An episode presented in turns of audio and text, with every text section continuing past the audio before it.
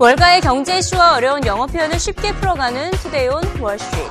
앙겔라 메르켈 독일 총리, 크리스틴 라가르드 IMF 총재에 이어 또 다른 여성 경제 지도자가 등장했습니다. 현재 연준 부의장인 자넷 옐런이 차기 연준 의장으로 임명된 것인데요. 과연 옐런은 누구이며 그녀의 통화정책 기조는 어떤 성향을 띠고 있는지 그녀의 측근들을 통해 알아봅니다.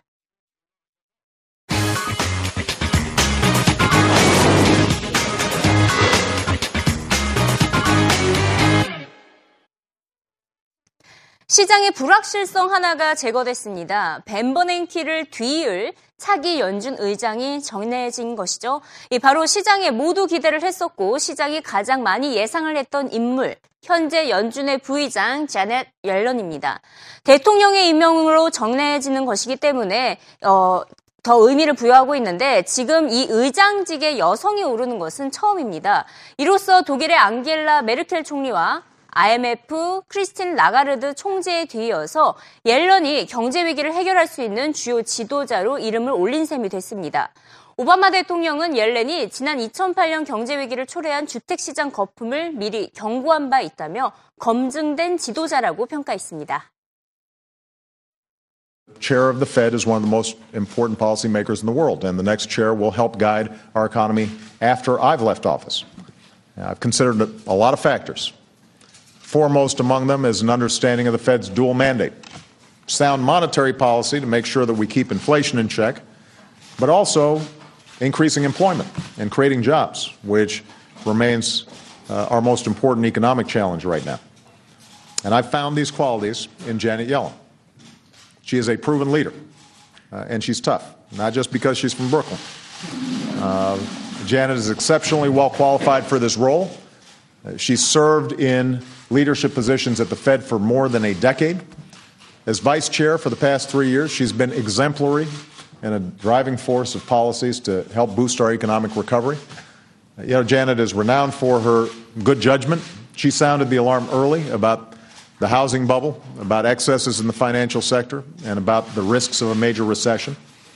Uh, she doesn't have a crystal ball, but what she does have is a keen understanding about how markets and the economy work, not just in theory, but also in the real world. And she calls it like she sees it.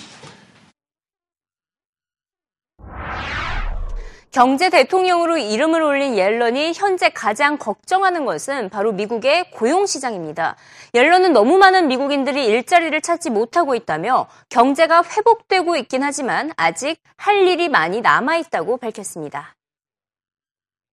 Thank you, Mr. President. I'm honored and humbled by the faith that you've placed in me. If confirmed by the Senate, I pledge to do my utmost to keep that trust and meet the great responsibilities that Congress has entrusted to the Federal Reserve to promote maximum employment, stable prices, and a strong and stable financial system. The past six years have been tumultuous for the economy and challenging for many Americans. Well, I think we all agree, Mr. President, that more needs to be done to strengthen the recovery, particularly for those hardest hit by the Great Recession. Can and must safeguard the financial system. The Fed has powerful tools to influence the economy and the financial system. 올해 67살의 옐런은 물가 안정보다는 고용을 중시하는 비둘기파로 꼽히는 인물입니다.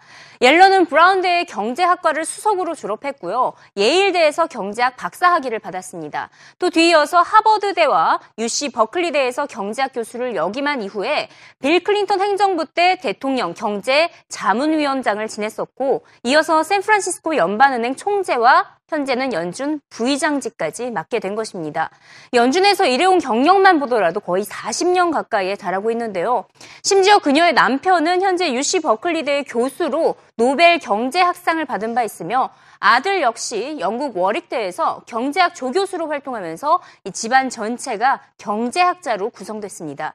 이번 임명만큼은 그녀의 엄청난 스펙이 빛을 발하기도 했다는 전 연준 이사의 의견 들어보시죠. I think she's a, a great choice. I think she does represent continuity and not change. And I also th- think she represents uh, someone who's institutionally loyal to the Fed, and I think that's important.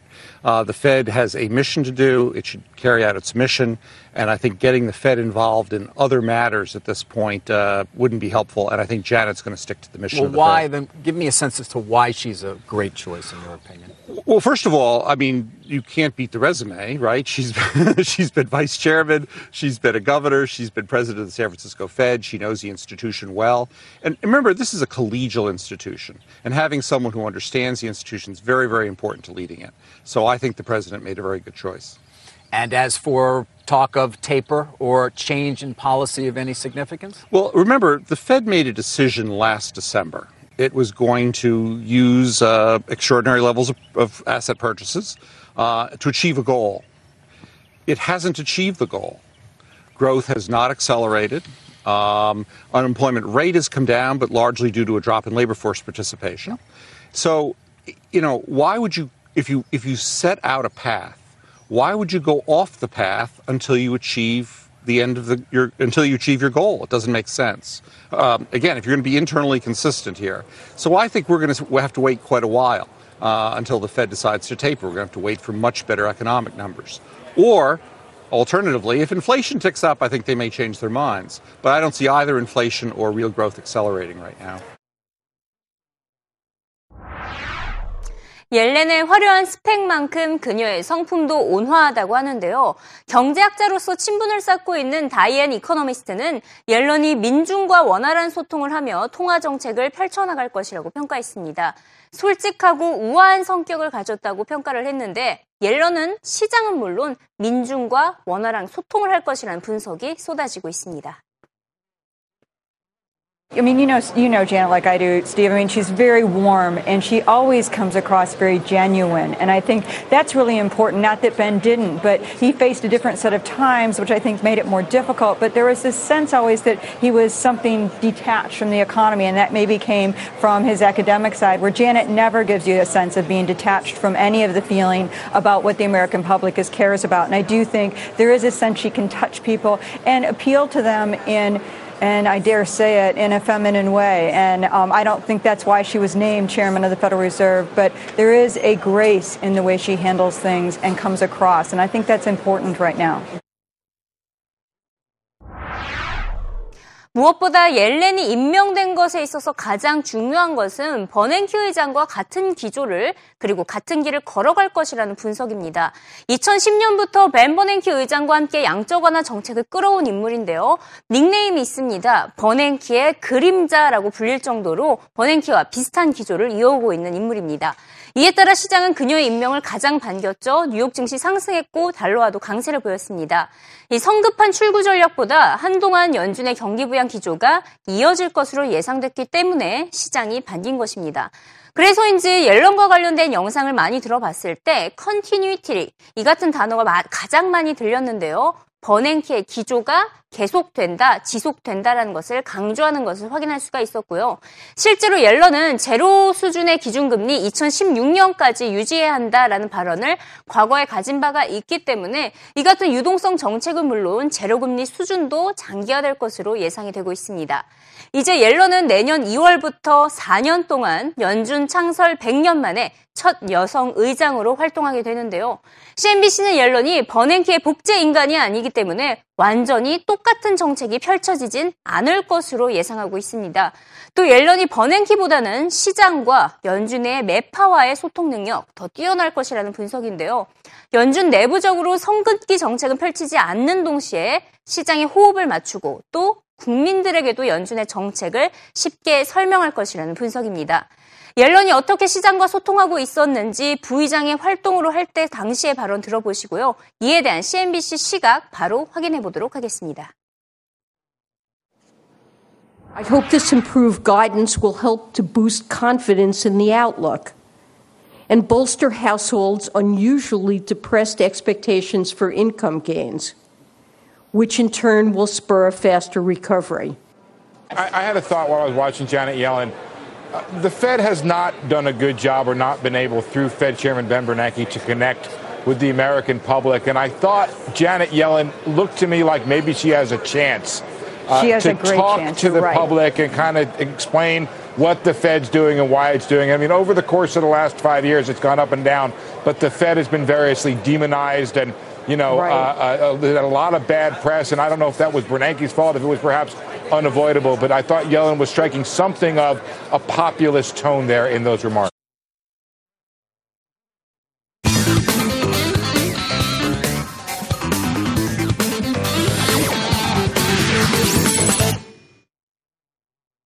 자, 이쯤에서 CNBC 앵커들의 반응을 살펴보도록 하겠습니다. 자, 대표적으로 절대적으로 환영을 했던 짐 크레이머와 적대적으로 불만을 드러냈던 릭센텔리 기자의 각각의 의견을 들어보도록 하겠는데요. 우선 짐 크레이머입니다. 옐렌의 임명은 미국이 선사할 수 있는 최고의 선택이었다며 옐런처럼 완벽한 경력을 갖춘 사람을 반대하는 세력은 연준 의장으로 신을 원하는 것이냐 이렇게 반박하기도 했습니다. 옐런은 최고의 적임자라는 짐 크레이머의 극찬 들어보시죠. But I mean, if anyone nominated Yellen, Yellen is when you look at her credentials. You say to yourself, "This is absolutely the best that America has to offer." I mean, I don't care what she, what is her worry about? She cares about unemployment. Well, I don't know. Last I looked, that was kind of like what FDR cared about. I mean, you know, there's these core values that she embodies. Everything. I mean, this Brooklyn kid made good, sure, great course. education, really smart, public service, Berkeley. What do we need our public servants to have done? I mean, do they also have to win the Nobel Prize in medicine? Well, I, she is married to a Nobel Prize Yeah, she's winner. got that thing too. I mean, what do we need? I mean, does she have to land on the moon? Does she have to cure cancer? I mean, what do you want, Congress? This is as good as it gets. I'm proud to be to have a house in Brooklyn, not that far from her.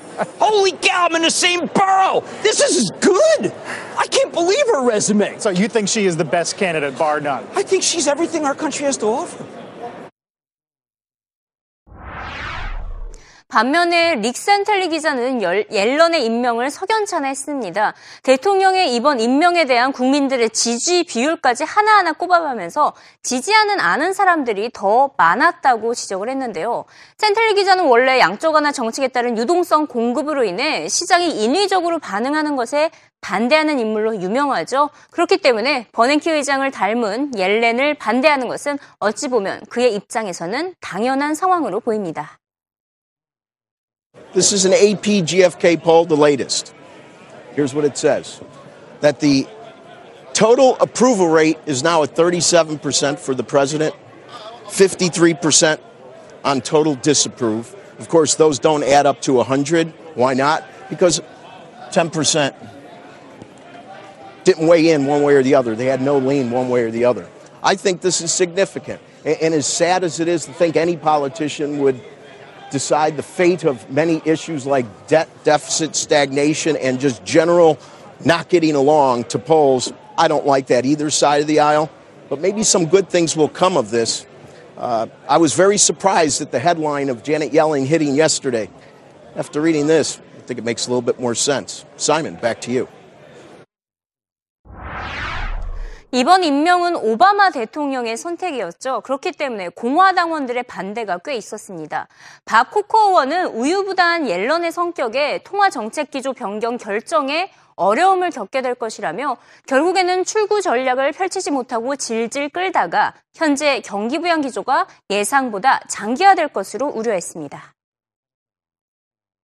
Yeah, look, I uh, I felt like she was not particularly modest about the, the role of monetary policy in the economy, and I don't see any evidence that that's changed. But look, as I mentioned, uh, you know, I'm going to look at her record. It, there's really not much there to discern. She hasn't given a lot of talks, and there aren't a lot of notes, but. Uh, Look, at the end of the day, let's face it, the trade is halfway on. Uh, it's hard to say what the effects are going to be. And so, you know, this is going to be a real Humphrey Hawkins meeting, if you will. One of our staffers mentioned with a vote. And so, you know, I want to understand, uh, you know, how she expects to get out of the trade, uh, why there wasn't tapering that took place, when will it take place. Uh, any evidence that quantitative easing, easing, is actually working relative to employment. Yeah. And uh, And, and I want to make sure that she doesn't view herself as an enabler of, uh, of bad policy within the Congress itself. So, look, this ought to be an interesting hearing. I sure. look forward to learning what her views are, but uh, again, I've seen nothing to change my view of where she is relative to monetary policy in the last uh, two or three years. 하지만 전반적으로 시장은 물론 대부분의 사람들은 그녀의 임명을 축하해줬습니다. 반대의 목소리는 일부에 불과했고요. 우선 그녀가 떠맡게 된 최대 과제, 양적 완화 축소 시기와 그 규모를 결정하는 것을 빼놓을 수가 없겠죠. 시장에서는 연말이나 내년 초로 예상을 하고 있는 가운데 만약 출구 전략 카드를 너무 성급하게 꺼내든다면 국채 금리가 단기간에 1%포인트 상승하면서 국채 시장에서 자금이 유출될 수 있는 리스크가 있고요. 인도와 인도네시아 등 신흥 시장 유동성의 안정성 타격을 줄 수가 있습니다. 그렇기 때문에 적시에 분명한 시장 소통을 펼치는 것이 가장 중요한 그녀의 역할이 될 것입니다. 하지만 이미 3차 양적 완화까지 이어지면서 연준은 시장의 영향력, 통제력, 신뢰를 모두 잃었다는 평가가 쏟아지고 있습니다. 과연 시장 통제력과 신뢰를 잃은 연준을 다시 세울 수 있는지 그녀의 행보가 가장 주목되는 시점인데요. 양적 완화 정책은 더 이상 효과가 없고 이를 걷어들이는 적절한 시기는 없을 것이라는 한 시장 연구원의 의견 들어보시죠. Based on what Steve said with the minutes, the Fed believes two things. They still think QE works, and they're deathly afraid of pulling back too early.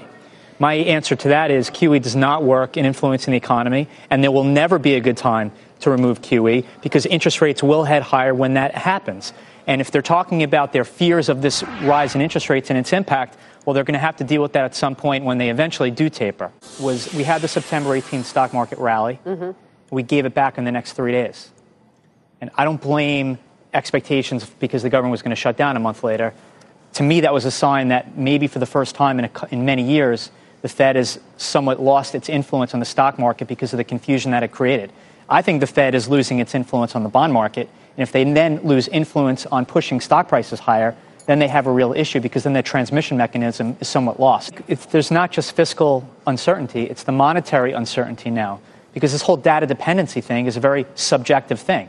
What's a better economy? Well, some think this, is, this defines a better economy. Others think this defines a better economy. So we're still somewhat lost of what they're going to do. We know they're going to be easy for a while, but the pushback that the bond market's had since May hasn't given itself back. The 10 year yield today is still 266, 267, well above where it was in May.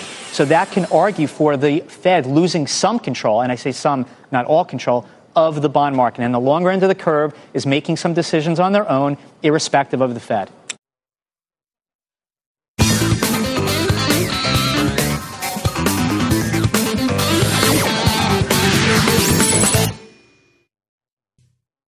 네, 흥미로운 소식을 전해드리는 와글와글 CNBC 시간입니다. 자, 오진석 씨 오늘은 어떤 소식 준비하셨죠? 안녕하십니까 오진석입니다. 월요일이 됐습니다. 10월도 절반이 지나가고 있는데요.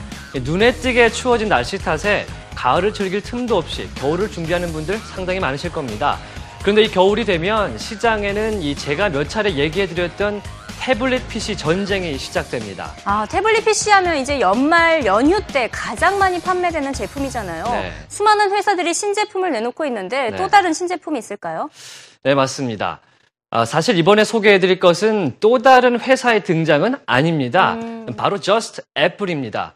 이 애플이 신형 아이폰을 발표한 지 한 달밖에 되지 않았는데 이번에는 신형 아이패드 두 가지를 발표한다고 합니다. CNBC 영상으로 확인하시죠. Is reportedly set to hold an invitation only event on Tuesday, October 22nd to unveil new updates to its iPads. According to All Things D, Apple is likely to take the wraps off of a thinner, lighter, more powerful fifth generation iPad and an iPad mini with Retina display.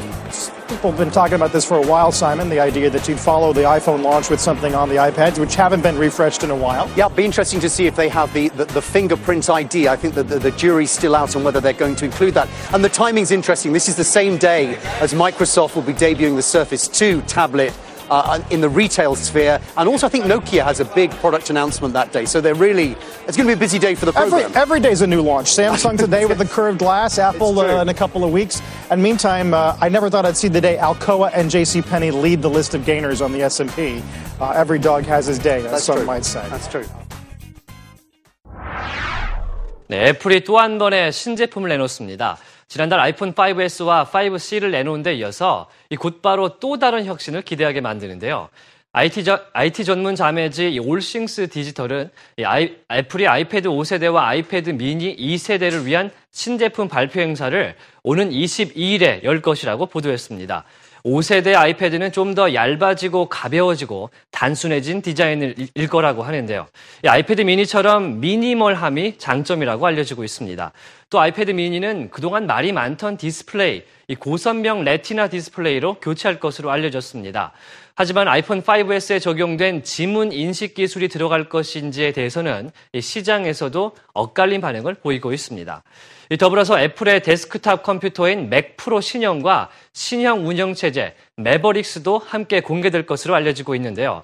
여기서 흥미로운 점은 애플이 이 22일을 지목한 이유가 있다는 것입니다. 한 경쟁사의 신제품 출시일을 대놓고 저격한 것인데요. 이 상대는 마이크로소프트입니다. 제가 얼마 전에 소개해드렸듯이 이 마이크로소프트는 윈도우 태블릿인 서피스 2의 공식 출하를 기다리고 있는데요. 바로 이날입니다. 22일이죠. 이날은 또 마이크로소프트 서피스 2세대와 이 마이크로소프트로 합병된 노키아의 재시작을 위한 쇼케이스가 열리는 날이기도 합니다. 남의 잔치집에 고춧가루를 뿌리겠다는 애플인데요. 이 경쟁사가 언론사 헤드라인에 이름 올리는 꼴 절대 못 보겠다는 애플입니다. 이 사실 MS의 실수도 좀 있습니다. 매년 거의 같은 날짜에 동일 제품 신형을 내놓는 애플의 특성, 이걸 기억하지 못했던 것이죠. 그렇다면 과연 누가 헤드라인을 장식할까요? 그날이 되면 제가 꼭 알려드리도록 하겠습니다. 오늘의 두 번째 와글입니다. 애플만큼 마니아층을 형성하고 있는 세계에서 가장 유명한 그런 브랜드에 대해서입니다. Just do it. 이거 하나면 충분하죠? 나이키입니다. 예, 지난주 나이키가 2년 만에 투자자의 날을 개최하면서 3분기 실적에 대한 기대감을 높였는데요. 이와 관련해서 제인 웰스 기자가 자세히 설명해 드립니다. Where Nike is holding its first investor day in over two years. Now, the last time they held one, the stock popped 10% on that day. Can they just do it again? Well, here's what analysts are looking for. They want to know Nike's long-term growth, uh, revenue growth estimates. I've seen analysts uh, uh, estimating anywhere from 9 to 10% a year. They want to see, you know, China's taken a hit. Is that turning around? What to do with over $5 billion in cash? And can Nike grow women's sales beyond the estimated 27% of total revenues? If you can play table tennis, serve like that, beat the champ, beat her mentor. Come on, you got this. Beat Serena. All right, you see women all over Nike's new ads, along with men and, of course, LeBron. Nike is the brightest new addition to the Dow, had a great earnings report, recently hit an all time high, but competition is gaining in the rearview mirror. I'm not talking about Adidas. Can Nike protect this house from Under Armour? Under Armour continues to grow double digits, and while Nike still dwarfs with close to $30 billion in sales expected this year, Under Armour hopes to double its sales to 4 billion by 2016, and it's signing more athletes. While Nike has King James, Under Armour now has Tom Brady. Nike has Tiger Woods. Under Armour has Lindsey Vaughn. Awkward, but there 나이키의 투자자 대상 설명회는 2011년 이후 처음이었습니다. CEO인 마크 파커가 경영진의 교체를 통해 새로운 모습을 발표한 것인데요. 이날 투자자의 날 행사에는 시장의 방향성과 나이키의 전세적, 전 세계 공급망 등 구체적인 이야기가 오고 갔다고 합니다. 그러면 이날 나온 내용 중에서 흥미로운 몇 가지를 소개해드리겠습니다. 먼저 NBA 슈퍼스타 르브론 제임스가 형광노랑과 초록을 이용한 유소년용 색깔 개발에 아이디어를 제공했다고 하는데요. 이와 관련된 유소년 선수 시장 30억 달러에 달한다고 합니다. 두 번째는 나이키의 다음 타깃 브라질이라고 합니다. 브라질은 10억 달러의 시장으로 급부상했는데요. 앞으로 나이키의 세 번째로 큰 시장이 될 것이고요. 내년 월드컵과 2016년 올림픽이 연이어 열리기 때문에 아주 기대가 된다고 합니다. 세 번째, 여성 관련 사업이 북미에서는 좀 아쉽다고 발표가 됐습니다. 전체 매출에서 25%가 채 되지 않는다고 하네요. 예, 그 다음은 중국 관련입니다. 나이키의 중국 내 사업 전략이 전면 수정된다고 합니다. 모든 분야와 마찬가지로 중국에서는 스포츠 부문도 가장 빠르게 성장하고 있는데요. 그럼에도 불구하고 나이키는 최근 3%의 매출 감소를 겪었다고 합니다. 이 때문에 나이키는 앞으로 고객 개인에게 맞춤형 마케팅을 실시할 것이라고 합니다. 이 밖에도 마크, 파퍼, 마크 파커 CEO는 2015년까지 300억 달러, 2017년까지 360억 달러의 수익을 기대한다고 밝혔습니다. 올 2013년 회계년도 수익은 253억 달러 수준이었는데요. 이 그만큼 돈을 더 벌 자신이 있다 그런 말이겠죠. 이 밖에도 나이키의 최근 신제품인 이 Free Flyknit 러닝화도 화제에 올랐습니다. 접합 부분이 전혀 없이 하나의 특수 섬유로 이루어져서 거의 양말에 가까운 착용감을 자랑하고 기능성도 굉장히 좋다고 합니다. 사실 나이키는 홍보가 전혀 필요 없는 수준의 초거대 기업이죠. 그만큼 앞으로 곧 발표될 3분기 실적에 대한 기대가 커서 이 투자자의 날에서도 여유를 보여준 것으로 보입니다. 하지만 애플도 그렇고 나이키도 그렇고 이들 기업을 움직이는 막강하고 유일무이한 단위가 하나 있습니다. 누가 뭐래도 아직까지는 굉장히 압도적인 세계 기축통화 달러입니다. 그 중에서도 쓰임새가 다양하고 상징성이 있다는 이 100달러, 100달러의 신권이 발행됐습니다. CNBC 앵커들이 매우 신기해하는 모습이 이채롭네요. $100 bill will begin circulating today. It sports some high-tech features designed to thwart counterfeiters. The Federal Reserve sending one of the new bills to our set this morning. Actually, two of the bills. Andrew's looking around wondering where his is. But look, look. You I want have some? a pile of them in the bank. No, I don't. These are the new $100 bills, and they are pretty cool. Check it out. Check it out. So this is should we but, but we should show for those who want to counterfeit this. Here's the issue, right? This is the new this is this new line and this blue ribbon, which Oh, is a, so a three-dimensional cool. Security yeah. ribbon. And Bells then move up and down. the other thing is the Liberty Bell, right? It's, dis- it's a disappearing Liberty Bell. When you Yeah. but I don't. Can you see it it on doesn't. camera? Well, this is a Liberty. Bell. It doesn't seem to disappear. And I think when you it, move it does like this- there little all the bit. time. It does a little bit, but there's no crack. In the maybe Liberty there, Bell? Maybe there is. I, I bet do see is. it. I think. I don't know. There is. But do this line is pretty cool. Anyway, the $100 bill is the most counterfeited bill outside the United States. Oh, and you can see there's a watermark that says 100 right here. Wow. But the way that bell moves up and down, yeah, there is a. Oh, it's sparkly too. 이번에 등장한 100달러 지폐 위조 방지를 위해서 3D 그림까지 넣었습니다. 지난 8일부터 유통되기 시작한 새로운 100달러 지폐인데요. 3D 안전띠와 안전띠 옆에 그려진 종, 벨 그림이 생겼습니다. 진품의 경우 지폐를 기울여서 안전띠를 바라보면 동영상처럼 움직이는 3D가 나오고 종 그림의 색깔도 변하게 된다고 합니다. 미국 연준은 이 새 지폐에 대해서 위패 감별은 더 쉽고 위조 지폐 제조는 더 어렵게 만들었다고 설명했습니다. 이렇게 미국이 새로운 지폐를 유통시키는 이유 북한 때문입니다. 이 북한은 그동안 외화 조달을 위해서 100달러짜리 위조 정밀 지폐, 이른바 슈퍼노트에 의존해온 것으로 악명이 자자한데요. 이 북한은 매년 2,500만 달러의 수익을 이 슈퍼노트를 통해 올려, 올리고 있는 것으로 전해지고 있습니다. 이 밖에도 현재 발행된 100달러권의 3분의 2가 해외에 있는 것도 한 몫을 했다고 합니다. 미국에 없다는데요. 이 때문에 미국은 2003년부터 20달러권을 시작으로 신권 제작에 나섰습니다. 순차적으로 교체에 나선 이후 10년 만에 마지막 신권인 100달러 지폐를 이번에 내놓게 된 것입니다. 흥미로운 사실 하나 더 알려드리죠.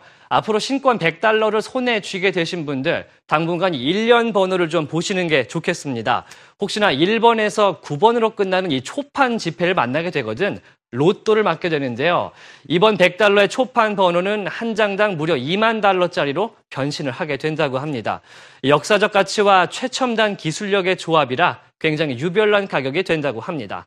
자, 새로운 100달러와 함께 시작한 와글와글 CNBC. 월요일 아침부터 활기찬 기운과 함께 하시길 바라겠습니다. 오늘도 성공 투자, 건강한 하루 보내시고요. 전, 저는 내일 다시 돌아오겠습니다. 지금까지 저는 오진석이었습니다.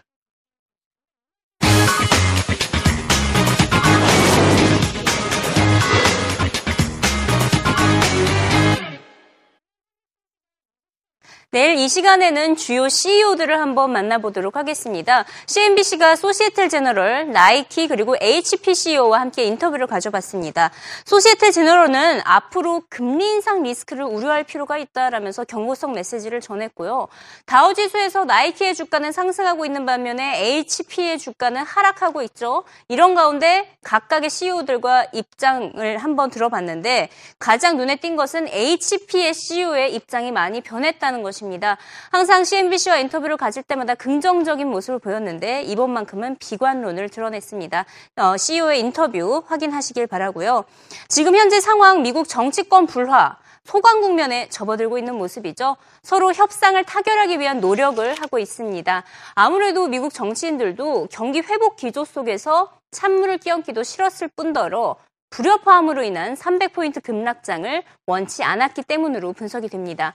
이에 따라서 안도 랠리죠. relief rally가 형성이 됐었는데 하지만 월가 트레이더들은 이렇게 말하고 있습니다. Save the champagne. 샴페인 아직까지 아껴둬라. 즉 샴페인을 터트리기에는 이르다 이렇게 평가를 하고 있습니다. 부채 상한선 마감일인 17일까지는 계속해서 지켜볼 필요가 있다는 게 월가 트레이더들의 입장입니다. 자, 내일은 주요 CEO들과 함께 돌아오도록 하겠습니다. 내일 시간에 뵙겠습니다.